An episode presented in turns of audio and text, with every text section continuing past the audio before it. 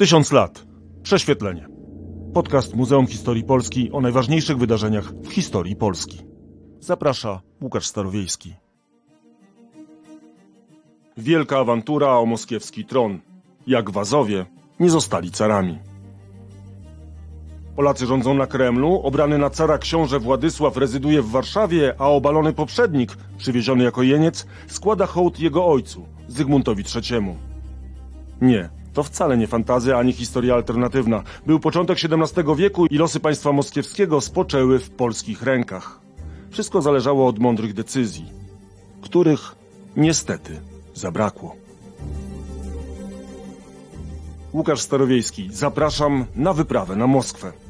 W tym odcinku podcastu spróbujemy prześwietlić przełomowy moment w historii obu państw. Przyjrzymy się też jednej z najbardziej awanturniczych kart w całych dziejach Polski. Na owej karcie pojawią się zarówno prywatna akcja wielmoży, która obala cara i osadza na tronie w Moskwie przybłędę i oszusta, jak i jeden z największych triumfów polskiego oręża, a także polska okupacja Moskwy i Kremla oraz osadzenie polskiego królewicza na carskim tronie. Ale były to też zdarzenia, w wyniku których w Moskwie zasiadł pierwszy car z rodziny Romanowów, dynastii, która w przyszłości zapisała się najczerniejszymi zgłoskami w polskiej historii. Część pierwsza. Dymitriady, czyli wymyśleni następcy tronu. O tym, że można zawojować Moskwę, przekonany był już Stefan Batory. Po śmierci swego wielkiego przeciwnika Iwana Groźnego, którego zastąpił nieudolny syn Fiodor, snuł nawet plany zdobycia rosyjskiego tronu. Nie była to tylko kwestia wiary. Batory twardo stąpał po ziemi, z Rosją walczyć umiał jak mało kto. Poprowadził na nią trzy wyprawy i odzyskał inflanty. Wielkie plany siedmiogrodzianina na polskim tronie pokrzyżowała śmierć. Moskwa była jednak w kryzysie. Sami Rosjanie czasy te nazywali później Wielką Smutą. Kresowych magnatów aż świeżbiły paluszki, by uszczknąć coś z bogactw sąsiedniego państwa lub odzyskać posiadłości stracone w czasie poprzednich wojen. Potrzebny był tylko pretekst. A gdy jego brak to jedyna przeszkoda, pretekst zawsze się pojawi. A w tym konkretnym wypadku nawet się spersonalizuje. W historii Polski nieraz zdarzyło się, że władca osadzał na tronie ościennym swojego kandydata. Robili tak już choćby Bolesławowie, chrobry czy śmiały. Zdarzało się, że takich działań z mniejszym lub większym powodzeniem podejmowali się magnaci, choćby w państwach nad Morzem Czarnym. Ale takiego politycznego awanturnictwa jak w przypadku Dymitriad w całej naszej historii nie sposób chyba znaleźć. Nim jednak z domniemanymi carskimi synami i awanturnikami z Rzeczpospolitej ruszymy w głąb Rosji, przyjrzyjmy się planowi tak wielkiemu i śmiałemu, że porównać go można pewnie tylko do Unii Polsko-Litewskiej. To porównanie wcale nie przypadkowe, wręcz przeciwnie, w pełni zamierzone. Plan Unii Trzech Narodów narodził się już za Batorego. Miał on zamiast wojny proponować, jak napisał wybitny historyk Władysław Konopczyński, taką Unię Rzeczpospolitej z państwem moskiewskim, aby wspólnego władcę wybierali ci, którzy już mają wolną elekcję, to jest Polacy i Litwini, a przyjmowali go z ich rąk Moskale, jako podlegli władzy dziedziczonej i absolutnej. Do pomysłu powrócono na przełomie wieków. Autorem nowej koncepcji był Lew Sapiecha, ale popierał ją też Stanisław Żółkiewski. Kanclerz litewski umyślił sobie stworzenie Unii Dwugłowej. Zarówno car Borys Godunow, jak i Zygmunt mieliby dożywotnio zachować trony. Dopiero po śmierci jednego z nich nawiązana zostałaby Unia Personalna. Za to od razu wprowadzono by wspólny handel, mennicę czy flotę. Wspólna byłaby też polityka zagraniczna, w tym wojenna. Do tego obowiązywać miały swoboda osiedlenia, wymiany gospodarczej, wspólne miary i wagi. Do Moskwy w 1600 roku ruszyło poselstwo z sapiechą na czele, ale bojarze i car propozycję odrzucili, godząc się jedynie na, tu niezbędny cudzysłów, pokój wieczysty. Czy Unia Trzech Narodów miała w ogóle realne szanse? Posłuchajmy historyka Michała Bąka z Muzeum Historii Polski. Planów Unii polsko-litewsko-moskiewskich było kilka. Przede wszystkim leżały one w interesie szlachty litewskiej, która bardzo chciała mieć zabezpieczone swoje interesy na granicy wschodniej. Z perspektywy czasu plany te wszystkie są oceniane jako mrzonki. Przede wszystkim dlatego, iż Moskwa i państwo polsko-litewskie miało organicznie sprzeczne interesy geopolityczne. W interesie Moskwy było parcie na zachód, parcie przede wszystkim do portów bałtyckich, do portów czarnomorskich, aby uzyskać to okno na świat zachodni.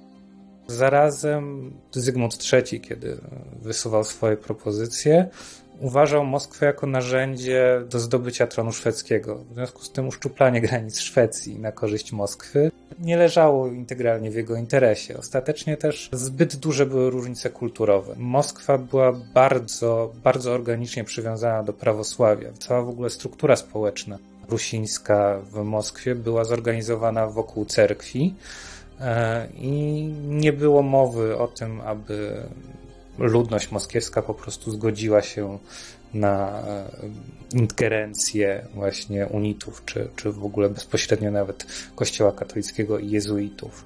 E, I bardzo się tego obawiano na zasadzie takiego zagrożenia cywilizacyjnego. W orszaku Sapiechy miał ponoć znaleźć się pewien młody człowiek, który już niebawem zrobił oszałamiającą, choć krótkotrwałą i niezbyt chlubną karierę. Kim był ten człowiek, który nagle w siedzibie magnatów kresowych obwieścił, że jest Dymitrem, cudownie uratowanym synem Iwana IV Groźnego? Bo że nie był synem cara, co do tego nie ma żadnych wątpliwości. Rzeczywisty zginął w wieku 9 lat. Według oficjalnej wersji sam sobie poderżnął gardło, gdy podczas zabawy nożem dostał ataku epilepsji. Wersja z trudem trzyma się kupy. Dymitr był ostatnim przedstawicielem dynastii Rurykowiczów, której władcze korzenie sięgały połowy X wieku i Rusi Kijowskiej. Dla Borysa Godunowa, który przejął władzę po śmierci starszego brata Dymitra, Fiodora, mógł być śmiertelnym zagrożeniem. I vice versa, bo umiejętność sprawnego i ostatecznego usuwania wrogów w Moskwie dopracowana była do perfekcji. W Rzeczpospolitej w cudowne ocalenie Dymitra też nikt wierzyć nawet nie próbował. Nie chodziło tu wszakże ani o wiarę, ani tym bardziej o samego carewicza. Oddajmy głos jednej z najwybitniejszych postaci tamtych czasów, Stanisławowi Żółkiewskiemu. Hetman winą obarcza Jerzego Mniszcha, wojewodę sandomierskiego. Który dla ambicji i chciwości swojej Moskwicina Chrycka, syna Otrepiejowego, który przez szalbierstwo zwał się carewiczem moskiewskim Dymitrem Iwanowiczem, podjął się forytować, prowadzić na państwo moskiewskie. Wiedział i sam pan wojewoda sandomierski, że ten szalbierz nie jest Dymitr. Przecie jednak zaślepiony chciwością i pychą upornie popierał to przedsięwzięcie. Nie ma stuprocentowej pewności, czy Dymitr to rzeczywiście Chryczko. Taką informację kolportował car Borys. Dla dalszego biegu zdarzeń pochodzenie samozwańca nie ma zresztą najmniejszego znaczenia. Ważne, że w cudowne ocalenie, tu też potrzebny cudzysłów, uwierzyli kolejni magnaci, z Wiśniewieckimi na czele. Mniszech, aby przywiązać łże Dymitra jeszcze mocniej do siebie, ofiarował mu za żonę swoją córkę Marynę. Uzurpator został też wysłany na audiencję do króla Zygmunta III. Oddajmy znów głos Żółkiewskiemu. Za pomocą powinnego swego księdza, Bernata Maciejowskiego, biskupa krakowskiego i kardynała, który na ten czas miał wielką powagę o króla jegomości, do tego rzeczy przywiódł, że tej sprawie król jegomość faworyzował, jakoby przez szpary na to patrząc, przeciwko zdaniu wielu przednich senatorów, którym się to nie podobało. Waza wietrzył w tym własny interes. I to nie tylko w obietnicach zwrotu ziem zajętych przez Moskwę, ale też widząc w Dymitrze potencjalnego sojusznika przeciw Szwedom. Bo planów odzyskania korony swego ojca nigdy nie porzucił. To idea u Zygmunta nadrzędna. Przez jej pryzmat należy patrzeć na większość działań monarchy. Nie mieszając powagi państwa, Sejm jednogłośnie opowiedział się przeciw oficjalnemu zaangażowaniu sił Rzeczpospolitej, król zalecał prywatne poparcie sprawy. Najwybitniejsi ludzie tamtej epoki, Jan Zamojski, Żółkiewski czy Jan Karol Chodkiewicz, odmówili. Ten ostatni pisał. Okazyja smakowita, lecz eventus niepewny. Doma rzeczy nieukojone. Co większa, idzie o przymierze, które wzruszone nigdy pociesznego efektu nie odniosło. Smakowita okazja znęciła innych. We wrześniu Dymitr na czele prywatnych pułków magnackich, kozaków i zastępu różnego rodzaju awanturników ruszył do akcji. Początkowo nieliczna, ledwie kilkutysięczna armia odnosiła same sukcesy, głównie z powodu słabości Godunowa. Opozycja bojarów czyhała tylko na okazję, by pozbawić go tronu, a jakby się trafiło, to także i głowy. Dymitrowi poddawały się kolejne grody. Pierwsze starcie pod Nowogrodem Siewierskim wygrał. Noga powinęła mu się ostatniego dnia stycznia. W bitwie pod Dobroniczami poniósł klęskę i sam o mało nie zginął. Zginął natomiast jego przeciwnik, Borys Godunow. Nikogo nie zdziwiło, że w tajemniczych okolicznościach, może śmiercią samobójczą, może otruty. Na tron wstąpił jego syn Fiodor, lecz nie na długo. Tu już wątpliwości nie ma. Wraz z matką został uduszony. Droga do Moskwy została oczyszczona. W czerwcu Dymitr bez boju opanował miasto, a pod koniec lipca został koronowany na cara. Osiągnął szczyt. Wyżej zaś już nie mógł. Za to spaść. I owszem. Jak to możliwe, że kilku polskich magnatów mogło wstrząsnąć w posadach państwem moskiewskim? Znów posłuchajmy historyka Michała Bąka z Muzeum Historii Polski.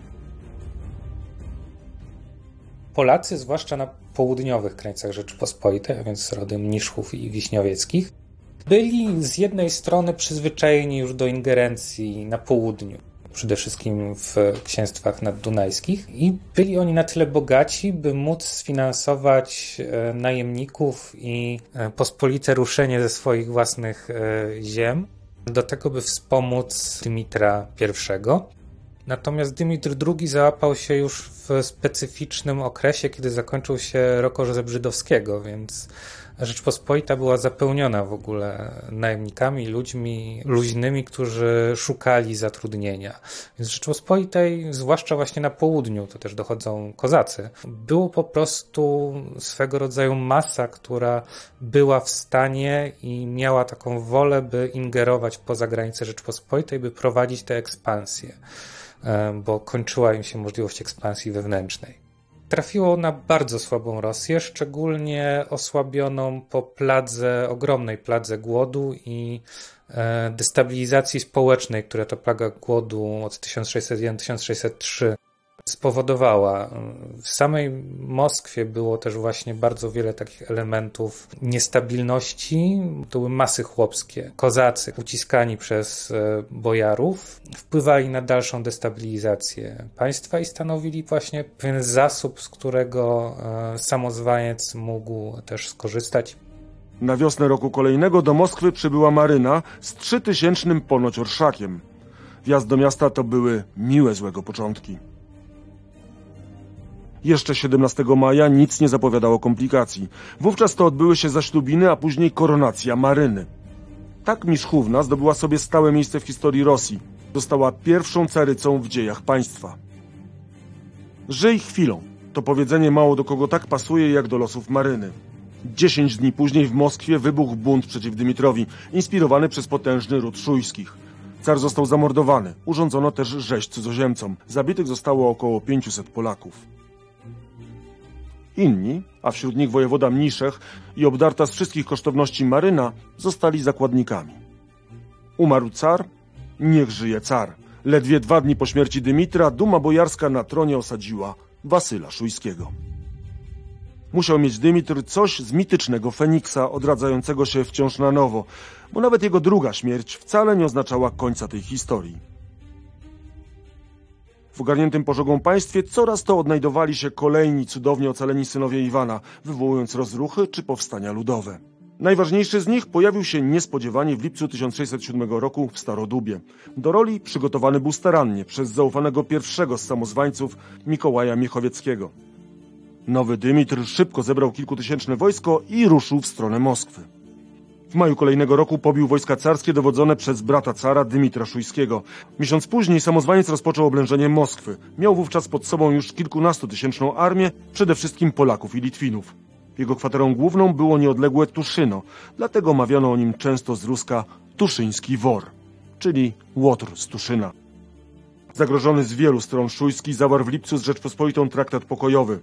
Na jego mocy wypuszczeni zostali zakładnicy, w tym caryca Maryna i jej ojciec. Para szybko dołączyła do armii Dymitra. Jerzy uznał nowego samozwańca za szczęśliwie ocalałego zięcia. Męża, znów potrzeba tu cudzysłowu, rozpoznała też Maryna. Nie na tyle wszak, żeby w tajemnicy nie wziąć ponownego ślubu kościelnego z uratowanym małżonkiem. Niszchowie nie byli jedynymi, którzy uznali cud powtórnego ocalenia. Obóz Dymitra zaroił się od przedstawicieli wielkich rodów. Nie zabrakło Wiśniowieckich, Tyszkiewiczów czy Sapiechów. Ale Zostawmy na chwilę Dymitra, jego popleczników czy mocodawców pod murami Moskwy. To chwile przełomowe. Do tej pory Dymitriady były tylko prywatnymi przedsięwzięciami magnatów z nieoficjalnym poparciem królewskim. Teraz w tę historię wciągnięty zostanie majestat państwa. W rozstrzygnięcia pokojowe nie wierzył nikt. Już od wiosny 1607 roku w okolicach Moskwy, za zgodą Zygmunta, działało dziesięciotysięczne zgrupowanie wojsk polsko-litewskich pod wodzą kolejnego sapiechy, Jana Piotra. W październiku rozpoczęło ono oblężenie prawosławnego klasztoru, twierdzy w mieście Siergijew Posad, 70 km od Moskwy. W głąb Rosji wybrał się też z 700-osobowym oddziałem referendarz litewski Aleksander Gosiewski. Wasyl nie pozostał bezczynny. Na początku 1609 roku zawarł sojusz ze Szwecją. Wojny nie dało się już uniknąć.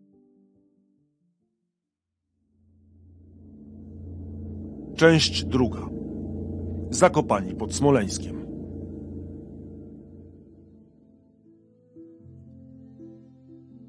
Zygmunt III miecz ostrzy już od dłuższego czasu.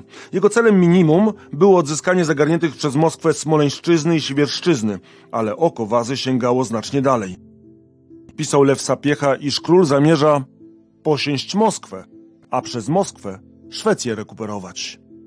I nie koniec na tym. W oczach króla, zaciekłego katolika, wyprawa wojenna miała być także krucjatą, która nie tylko pozwoli zasiąść na moskiewskim tronie, ale też, jak się da, narzucić katolicką wiarę prawosławnej Rusi. Plany wspierał mocno papież, który poświęcił miecz Zygmunta, sprzyjali im też coraz bardziej wszechmocni w Polsce jezuici. Zygmunt III na wojenną wyprawę rusza z niewielką, ledwie kilkutysięczną armią. Liczy jednak, że uda mu się przeciągnąć na swoją stronę oddziały walczące dla Dymitra. Tajne negocjacje trwają nieustannie, a brak żołdu tylko je ułatwia. Także część bojarów spragnionych pokoju i stabilizacji w państwie gotowa jest poprzeć Zygmunta. Relacjonował Gosiewski rozmowę z jednym z nich. Chłopi nasi właśnie nam panami zostali. Nas samych zabijają, mordują żony, dziadki i majątności nasze w korzyść biorą. Ja się twego rozumu z towarzystwem twem i z szlachtą, której jeszcze trochę strapionej zostało, trzymać będziemy. Gosiewski oczywiście pomoc obiecał, a sam donosił, że Ten Dymitr na wszystkie łotrostwa dał licencję i tem ich sobie życzliwem być zobowiązał. Szlachta moskiewscy i niektórzy w miastach przedniejsi wolą nad sobą ze krwi królewskiej pana mieć i są życzliwi królowi jego mości. Zygmuntowi daje to do ręki elegancki pretekst do interwencji.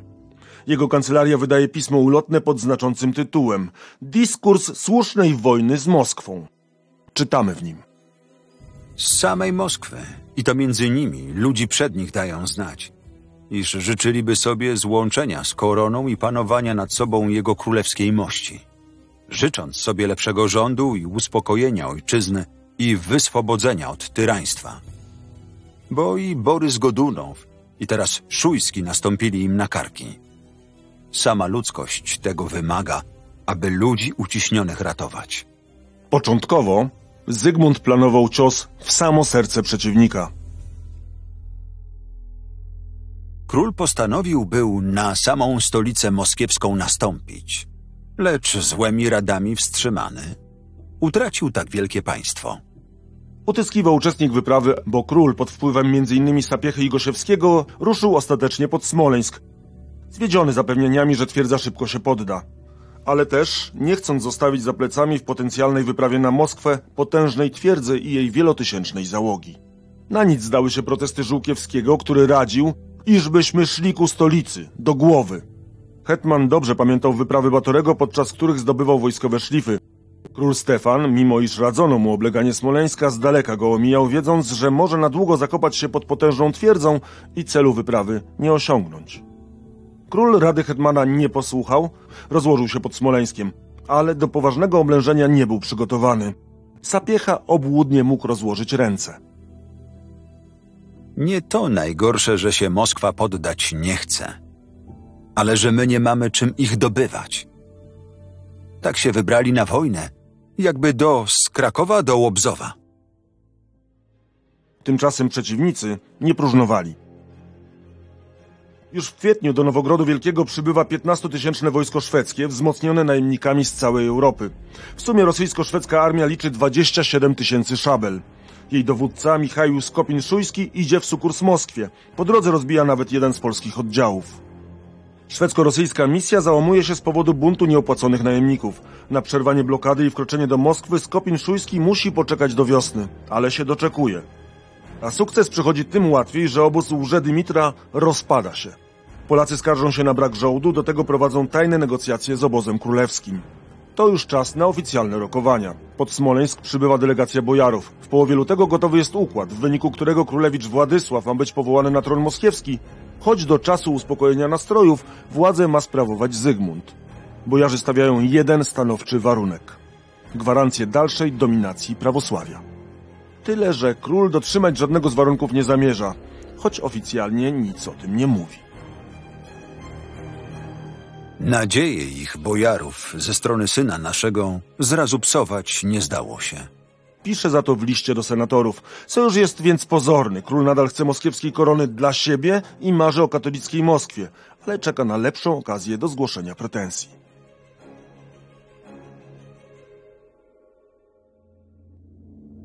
Część trzecia. Pycha i zaskoczenie. Bitwa pod Kłuszynem. Wszystkie dotychczasowe wydarzenia to była tylko rozgrzewka przed prawdziwym starciem. Naturalny kandydat na moskiewskiego dowódcę, niezwykle popularny Skopin Szujski, niespodziewanie, pytanie czy nie przypadkowo, umiera w maju. Car ma wolną rękę w mianowaniu nowego wodza. Zostaje nim brat władcy, Dymitr. To on wiedzie na wojnę około 40-tysięczną rosyjsko-szwedzką armię. Jej głównym zadaniem jest uwolnienie Smoleńska.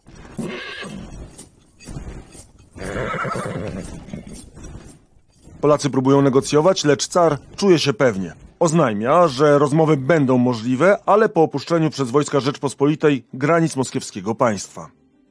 Chcąc nie chcąc musiał Zygmunt wysłać kogoś naprzeciw zbliżającym się zastępom. Nawet w czasach, gdy wybitnych dowódców Rzeczpospolitej nie brakowało, trudno było znaleźć lepszego kandydata od Żółkiewskiego. Tym bardziej, że król skąpo go wyposażył na wyprawę. Hetman wyprowadził z obozu spod Smoleńska ledwie dwa do trzech tysięcy żołnierzy. Trzy tysiące naprzeciw czterdziestu? To nie mogło się udać. A jednak tak zaczynał się marsz ku jednej z największych militarnych wiktorii w historii Polski. Zgodnie z oczekiwaniami, armia Żółkiewskiego rosła niemal z dnia na dzień, wzmacniana przez oddziały opuszczające Dymitra. Gdy pod koniec czerwca doszło do pierwszych potyczek z moskiewską strażą przednią, mniej więcej w połowie drogi między Smoleńskiem a Moskwą, siły hetmana wzrosły do 12 tysięcy. W obozie szwedzko-moskiewskim pod Kłuszynem siły te i tak wywoływały wyłącznie uśmiech politowania.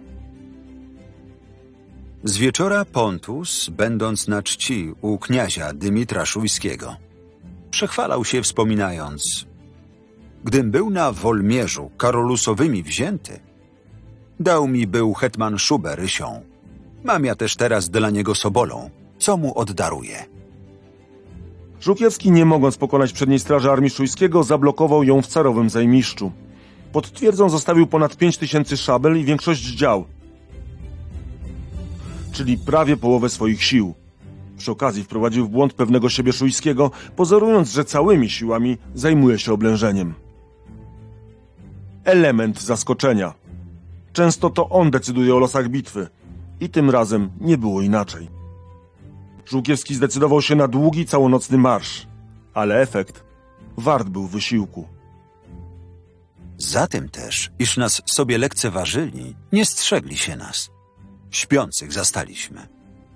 Gdyby było wszystko wojsko nasze nadścigło, zbudzilibyśmy ich byli nieubranych, ale nie mogło się rychło z onego lasu wybrać. Wspominał sam hetman. Pisał też w swojej relacji o płotach postawionych przez przeciwników, które miały uniemożliwić frontalną szarżę. Szujski zdążył sprawić wojska, choć pełnej gotowości na pewno nie osiągnął. Wystarczyło jednak, by jęknął jeden z husarzy. Ćma nieprzeliczona, a że strach było pojrzeć na nie względem liczby małej wojska naszego. A jak przebiegła sama bitwa? Któż lepiej o niej opowie od Żółkiewskiego? Trwała długo bitwa, bo i nasi się, i oni zwłaszcza cudzoziemcy, poprawowali. Naszym, którzy na moskiewskie hufy przyszli, łatniejsza była sprawa, bo Moskwa nie wstrzymała razu, jeli uciekać, nasi gonić. W tym też one falkoneciki z trochą piechoty przyszły i bardzo potrzebie dogodziły, bo do onych Niemców, pieszych, którzy przy płocie stali, wygodzili puszkarzy z działek. Zwłaszcza husaria dokonywała cudów, szarżując raz za razem, by w końcu przełamać linię wroga. Straciwszy serce Moskwa, pierzchać i uciekać w obóz pospołu z Niemcami poczęli. A my, na grzbietach ich jadąc, wpadliśmy do obozu ich. Wspominał inny uczestnik bitwy. Część oddziałów szwedzkich poddała się i przeszła na stronę Rzeczpospolitej. Szujski zbiegł. Jak pisał Żółkiewski, gubiąc po drodze i konia, i buty. Klęska wojsk rosyjsko-szwedzkich była całkowita. W bitwie zginęło około 100 polskich żołnierzy i nawet do 3000 przeciwników. Reszta pokonanej armii poszła w rozsypkę. Bitwa pod Kłuszynem. W historii Polski niewiele jest bardziej imponujących zwycięstw.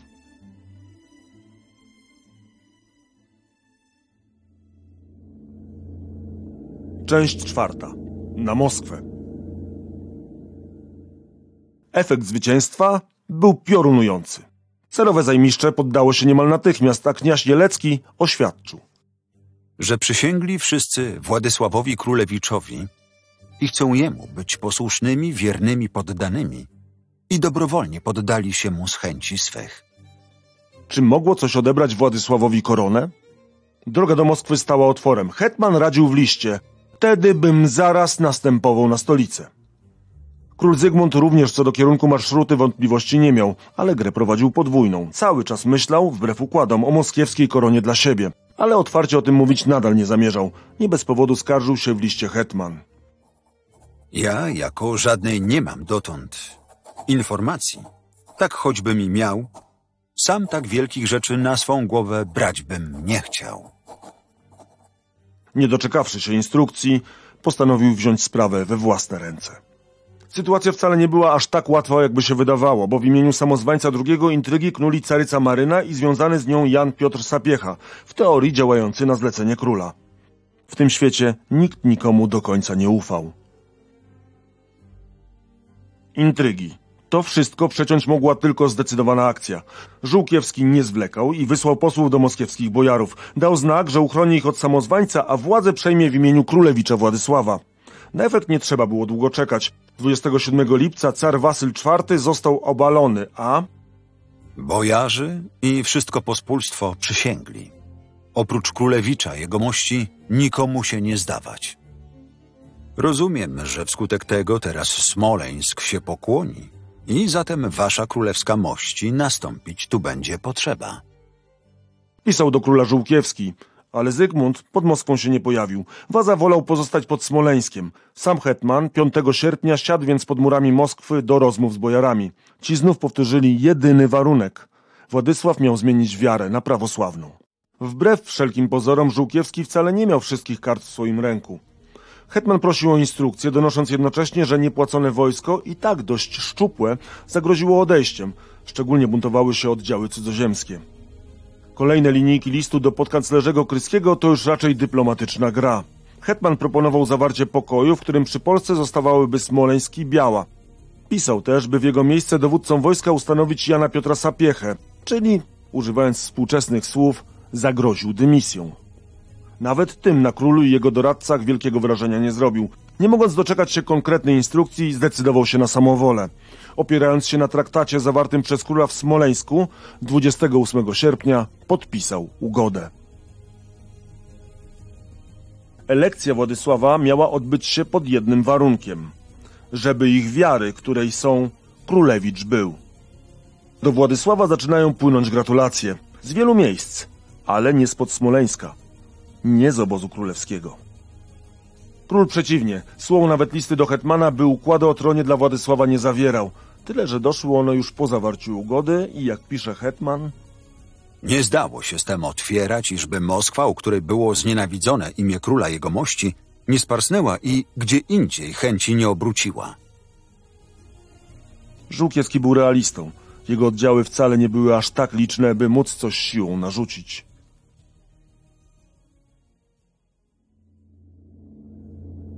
Część piąta. Moskwa w polskich rękach.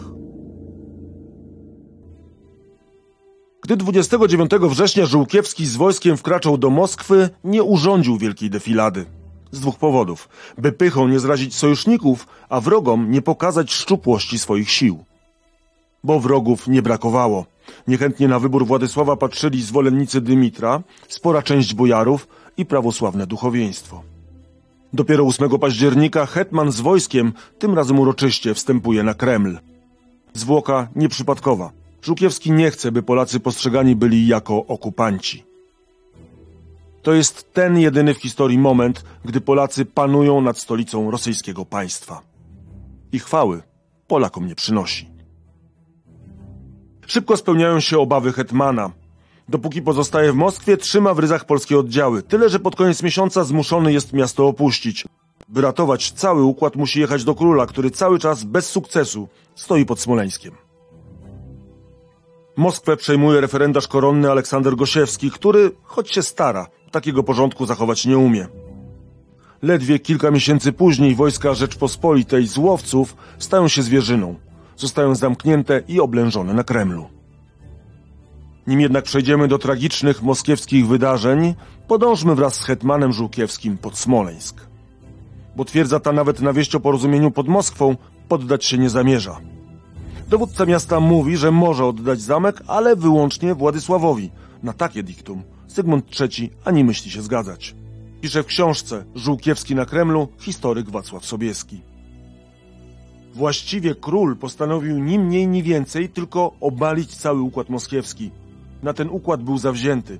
Może nie jest bezpodstawną pogłoska, że kiedy przybywający z tymi posłami bojarskimi wysłaniec hetmana Herburt wręczył od Żółkiewskiego oryginał elekcji królewicza na cara, król ten dokument zaraz zniszczył. Bojarze na rozmowy z królem wybrali najważniejszych spośród siebie. Delegacji przewodzą książę Wasyl Golicyn i patriarcha Moskwy Filaret Romanow. Tak, tak, z tych Romanowów. Nie takiego powitania spodziewali się na dworze Zygmunta. Król bojarom nie dowierza, cały czas trzyma się też swoich planów. Od wysłanników domaga się, by przysięgę złożyli zarówno Władysławowi, jak i jemu samemu. Żąda natychmiastowego wydania Smoleńska, a co do wiary syna, ma on sam zdecydować. Co gorsza, posłom rzuca, że sam zamierza udać się pod Moskwę. Nie brzmi to wszystko jak początek polsko-rosyjskiej Unii. Raczej wygląda na próbę wcielenia ziem moskiewskich do Rzeczpospolitej. Żółkiewski po przybyciu pod Smoleńsk próbuje jeszcze króla przekonać. Mówi o federacji, ale też o planach dynastycznych, według których łatwiej będzie na tronie polskim osadzić drugiego syna, gdy pierwszy będzie rządził Moskwą. Lecz zawarte były uszy króla jego mości pana hetmanowym perswazyjom. Konstatował Żółkiewski, przedstawiając się w swoim pamiętniku na antyczną modłę w trzeciej osobie. A pomyślne wiatry powoli zaczęły zmieniać kierunek. Czują to nawet w obozie królewskim. Miawszy już w ręku ziemię moskiewską, utracim ją marnie i swoje państwo w niebezpieczeństwo podamy. Pisał w liście Lew Sapiecha, sam skądinąd przykładając do tego rękę. Skąd upór króla? Czy miał do tego rozsądne powody? To pytanie do historyka Michała Bąka z Muzeum Historii Polski.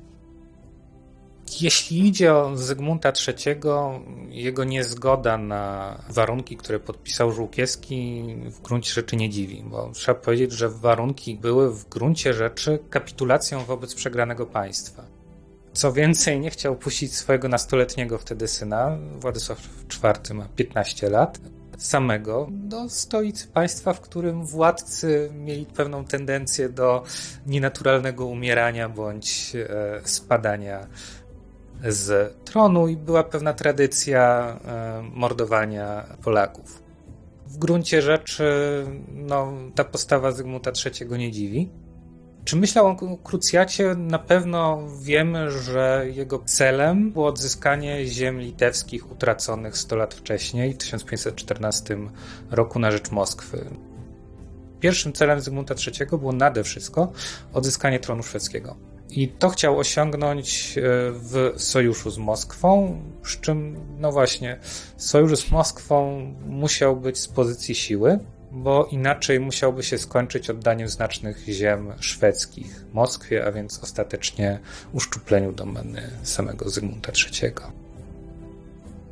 Bez względu na to, czy przeważył religijny fanatyzm, własne ambicje, czy może zimna kalkulacja, pewne jest, że delegacja bojarska z dnia na dzień się kurczy, a ci, którzy wracali, Jeli rozsiewać po wszystkim państwie, jaka pod Smoleńskiem wola i deklaracyja króla jego mości. I z tej najprzód okazji jeli się ludzie mieszać, buntować, jako się niżej wspomni. ziarno trafiło na podatną glebę. W grudniu zamordowany zostaje drugi samozwaniec, a w całej Rosji coraz mniej jest zwolenników cudzoziemskiego cara. Także książę Golicyn i patriarcha Filaret to raczej chwiejni sprzymierzeńcy. Król nie ma co do tego wątpliwości. Obaj z posłów stają się zakładnikami. Wielki plan Żółkiewskiego rozwiewa się w pył. Hetman pod pretekstem zagrożenia południowej granicy opuszcza smoleński obóz. Odmawia królowi powrotu do Moskwy, gdzie najlepiej widać, że karta się odwróciła. W stolicy wybucha bunt przeciw okupacji Polaków. Na ulicach toczą się zacięte walki, a polski dowódca wydaje rozkaz spalenia miasta. Miasto bardzo gęsto i wysoko nasiadłe. Baszty, cerkwie murowane i drewniane. Bardzo gęste. A przecie my to wszystko we trzech dniach w popiół obrócili. Pisze jeden z polskich żołnierzy, a Żółkiewski konstatuje smutno. Moskiewska stolica spłonęła z wielkim krwierozlaniem i nieoszacowaną szkodą. To chwila, którą Rosjanie zapamiętają na długo. Jeszcze w XIX wieku pisze o tym Puszkin, usprawiedliwiając kolejne zdobycie Warszawy. Tymczasem Polacy zamykają się na Kremlu. Król wysyła im wsparcie. Zamiast Żółkiewskiego z odsieczą idzie inny słynny wódz Jan Karol Chodkiewicz. Zygmunt, nie chcąc mieć wroga na tyłach, zostaje pod Smoleńskiem i wreszcie dopina swego. Po dwóch latach oblężenia twierdza pada w czerwcu 1611 roku. Chodkiewiczowi udaje się na krótko przełamać blokadę Kremla, ale już na to, by odnieść zdecydowane zwycięstwo nad rozszerzającym się powstaniem narodowym, sił nie wystarcza. Tym bardziej, że najeźdźcy, Polacy i Litwini, co i róż dolewają oliwy do tego ognia. Kilka lat później wypominał Polakom poseł moskiewski. Rozwięzły żołnierz wasz nie znał miary w obelgach i zbytkach. Zabrawszy wszystko, co tylko dom zawierał, złota, srebra, drogich zapasów mękami wymuszał. Niestety, patrzyli mężowie na gwałty lubych żon, matki na bezwstyd córek. Jątrzyliście serca nasze najobraźliwszą pogardą. Nigdy rodak nie był przez was nazywany inaczej jak psem Moskalem, złodziejem. Od świątyń, nawet boskich, nie umieliście rąk waszych powściągnąć. W popiół obrócona stolica. Polacy na Kremlu bronią się niemal do upadłego, mając obietnicę królewskiej odsieczy. Zdają sobie zresztą sprawę, co może ich czekać po kapitulacji. Tyle, że posiłków się nie doczekują. Z głodu jedzą trawę, padlinę, a na koniec dochodzi nawet do aktów kanibalizmu. Wreszcie, 7 listopada 1612 roku poddają się.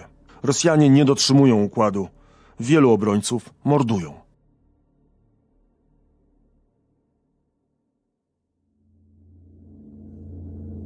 Część szósta. Hołd ruski, czyli łabędzi śpiew. Zygmunt pod Moskwę nie dociera. Jesienią w glorii zwycięzcy wraca do Warszawy, gdzie we wrześniu rozpoczyna się Sejm. Tak omamieni tymi triumfami Polacy, że niczym nie traktowali na Sejmie, tyle i jako Moskwę zawojowaną na prowincję podzielić. Pisał anonimowy świadek. I nawet trudno się temu triumfalizmowi dziwić. W końcu cały czas jeszcze Polacy władają na Kremlu. W polskich rękach znajduje się były car Wasyl Szujski z rodziną oraz dwaj potężni bojarzy, Golicyn i patriarcha Filaret. Tydzień przed poddaniem przez Polaków Kremla w Warszawie ma miejsce niezwykła uroczystość. Tak zwany hołd ruski złożony 29 października 1611 roku to moment w polskiej historii zupełnie wyjątkowy i wyjątkowo mało znany. A przecież to tego dnia car Moskwy, fakt, że zdetronizowany, oddał hołd polskiemu królowi. Rozpoczęło się od triumfalnego przyjazdu Stanisława Żółkiewskiego i jego wojska ulicami Warszawy. Traktem królewskim wiódł on do zamku królewskiego carskich jeńców. Notabene nie próbowano ich dodatkowo poniżyć, wieziono ich wygodnymi powozami. Wasyl z braćmi stanął przed obliczem króla oraz przed formalnym swoim następcą Władysławem, a Żółkiewski przedstawił jeńców. Ze wszystkiego wyzute, obnażone i ogołocone. I za więźnie przywiedzione.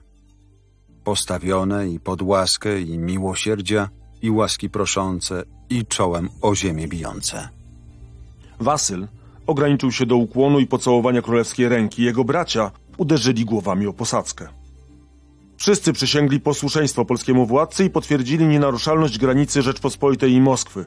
Jeńcom okazano łaskawość, pozwolono im zamieszkać w Warszawie. Szujscy zbyt długo jednak nie korzystali z tej gościny. W kolejnym roku zmarli. Być może na tyfus, choć plotki o otruciu okazały się nad wyraz trwałe. W Moskwie, po usunięciu polskich okupantów, przyszedł czas na nowe porządki. Na wiosnę roku kolejnego Sobór Ziemski obiera na cara syna znanego nam już patriarchy moskiewskiego Filareta. 16-letni Michał I Romanow jest jednocześnie założycielem nowej dynastii, która panować będzie przez ponad 300 lat, aż do rewolucji październikowej. Dała Michałowi I Rzeczpospolita czas, by na tronie się wygodnie usadowił i umościł. Nieopłacone wojsko rozeszło się. Nową wyprawę zorganizowano dopiero w 1617 roku. Fałszywym dźwiękiem pobrzmiewały już wówczas słowa prymasa, który królewiczowi Władysławowi wręczył poświęcony miecz i koronę. Jakie ci przeznaczenia gotują nieba najwyższe, nie do ludzi jest badać. Jeżeli rozkażą, byś raz obrany osiadł na tronie moskiewskim, sprawując cnotliwie to państwo ogromne, nie zapominaj nigdy ziemi Jagiełów i Piastów. Choć Zygmunt III wreszcie zarzucił plany założenia czapki Monomacha, symbolu władzy nad Moskwą, a nowa wyprawa militarna wykorzystywała jako pretekst traktat Żółkiewskiego, sam hetman udziału w niej odmówił. Na Moskwę poszli Władysław z hetmanem wielkim litewskim Janem Karolem Chodkiewiczem. Podczas wyprawy mieli oni do dyspozycji nieco ponad 10 tysięcy żołnierzy.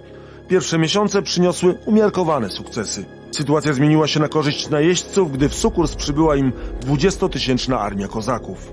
W chwili zagrożenia tron Michała okazał się dość niestabilny, tym bardziej, że władzę umacniał brutalnie. Płaczą wszyscy i narzekają na nędzę i utrapienie swe, które zapanowania Michałkowego ponoszą. Królewica jego mości pragną wszyscy. Jednak tak ciężką niewolą ujęci, że żaden słowa rzec nie śmie. Niekontenci są bojarowie, dworzanie i bojarscy synowie z Michałka. Za jego panowania nic się dobrego nie dzieje. Matka jego wszystkim rządzi. Donosił jeden z jeńców. Już od września trwały intensywne negocjacje. Władysław próbował trafić do niezadowolonych bojarów. Żądał uznania jego władzy. Nic z tego. Tobie niepodobna być carem moskiewskim. Minówsze to już dzieło. Żałowania Twego nie chcemy. Karania nie lękamy się, gdyż nam, bez sądu Bożego, nic złego nie może się stać. Odpisali bojarze. Wyjścia nie było. Zbliżała się zima. Chodkiewicz zdecydował się na przeprowadzenie szturmu. Liczył, że nawet jeśli nie uda się zdobyć miasta, to przynajmniej przeciwnika nastraszy i zmiękczy. W sumie pod Moskwą polsko-litewsko-kozackie wojsko liczyło około 25 tysięcy żołnierzy. Solidna armia, tyle że bez ciężkich armat, a do tego nieopłacona i wyposzczona, bo żywności brakowało od dawna. W murach miasta zaś znajdowało się ponad 10 tysięcy obrońców. Szturm rozpoczął się 11 października o trzeciej nad ranem. Atak nastąpił z kilku stron. Mimo zaciętych walk, a także chwilowej paniki na murach wśród obrońców, szturm zostaje odparty. Car Michał mógł odetchnąć z ulgą. Obrońców nagrodził, na pamiątkę wybudował cerkiew, a obie strony znów siadły do rokowań. Rozmowy nie były łatwe, ciągnęły się ponad miesiąc. W końcu, 18 grudnia 1618 roku w Dywilinie zakończyły się rozejmem na 14,5 roku. Na ten czas zawieszono prawo Władysława do carskiego tronu, a Rzeczpospolita odzyskiwała wszystkie ziemie utracone przez Wielkie Księstwo Litewskie, Smoleńszczyznę, Siewierszczyznę i Czernichowszczyznę. Rozejm w Dywilinie wyniósł Rzeczpospolitą na szczyt jej potęgi. Nigdy wcześniej ani później nie była tak ogromna. Zajmowała niemal milion kilometrów kwadratowych. Zygmunt III mógł z dumą patrzeć na swoje imperium. Jedyny raz w historii polsko-litewscy władcy, ale też i możnowładcy mianowali i obalali moskiewskich carów. Jeden raz Polacy zajęli Kreml, a pobity car oddał hołd władcy Rzeczpospolitej. Z drugiej strony wyprawy moskiewskie, a także wcześniejsze Dymitriady to z punktu widzenia państwa pasmo niewykorzystanych szans. Choć pewnie plany potrójnej Unii polsko-litewsko-moskiewskiej były tylko mrzonką, ale już osadzenie Władysława na carskim tronie i stworzenie Unii personalnej miało wszelkie szanse powodzenia. Pytanie, czy plany te realne były w dłuższej perspektywie? Posłuchajmy historyka Michała Bąka. Przede wszystkim Rzeczpospolita mimo wszystko nie dysponowała takimi zasobami, czy to finansowymi, czy ludzkimi. Brakowało też woli politycznej ze strony szlachty, mimo wszystko, zwłaszcza szlachty koronnej na dalekim zachodzie i północy. Po władzy Iwana IV mm, można już mówić, że istniało rzeczywiście coś więcej niż tylko państwo moskiewskie z centrum w Moskwie. To państwo zostało dużo bardziej zespolone. Nie wystarczyło już tylko i wyłącznie podbić Moskwę, by powalić na ziemię całe państwo moskiewskie. Państwo moskiewskie od czasów Iwana IV co najmniej było już tworem dużo szerszym, dużo bardziej opartym o interesy różnych grup bojarów z różnych części Rusi, ale też zespolonych bardzo mocno przez cerkiew prawosławną, która mobilizowała e, do walki z najeźdźcami również chłopów czy, czy mieszczan. Pewną ironią losu jest to, że to, co zakończyło smutę, a więc e, elekcję na tron Michała Romanowa, bo Sobór Ziemski, który, który obrał go na tron, naprawdę zrobił to w formie elekcji, to dużo szerszej niż polskie elekcje e, królewskie, bo brali w niej udział także chłopi. I to nie tylko e, chłopi zamożni, ale też tak zwana czerni chłopska. Więc to było jedno z najbardziej demokratycznych w pewnym sensie wydarzeń w ogóle w historii Europy nowożytnej, można powiedzieć, co pokazuje, jak bardzo jednak to państwo już nie było tylko i wyłącznie samą Moskwą. To jednak pokazuje te wydarzenia, że e, tam skala mobilizacji w ogóle społeczeństwa e, ruskiego w państwie moskiewskim była dużo większa niż spodziewała się nawet polska szlachta czy sam Zygmunt III. Trudno dziś odpowiedzieć na pytanie, czy zagarnięcie Moskwy przez Wazów na stałe było planem realnym. Na pewno jednak decyzja Zygmunta, by odrzucić traktat dający tron Władysławowi, zdecydowała, że na Kremlu zasiadł Michał, pierwszy z rodziny Romanowów, stając się przy okazji założycielem dynastii. To ta rodzina z Rosji stworzyła potęgę, Potęgę, która spowoduje, że Rzeczpospolita po niespełna 200 kolejnych latach zniknie z map świata. Warto zakończyć ten podcast jeszcze jedną uwagą. Czas, gdy Polacy władali Moskwą, zostawił trwały ślad przede wszystkim w rosyjskiej pamięci. Epizod ten wykorzystywano też propagandowo. O usprawiedliwieniu przez Puszkina zdobycia Warszawy w XIX wieku była już mowa. 200 lat później dzień odbicia Kremla z rąk polskich ustanowiono rosyjskim świętem jedności narodowej. Ciekawe, że pamięć tych zdarzeń lepiej zachowała się w imperium niż w Polsce.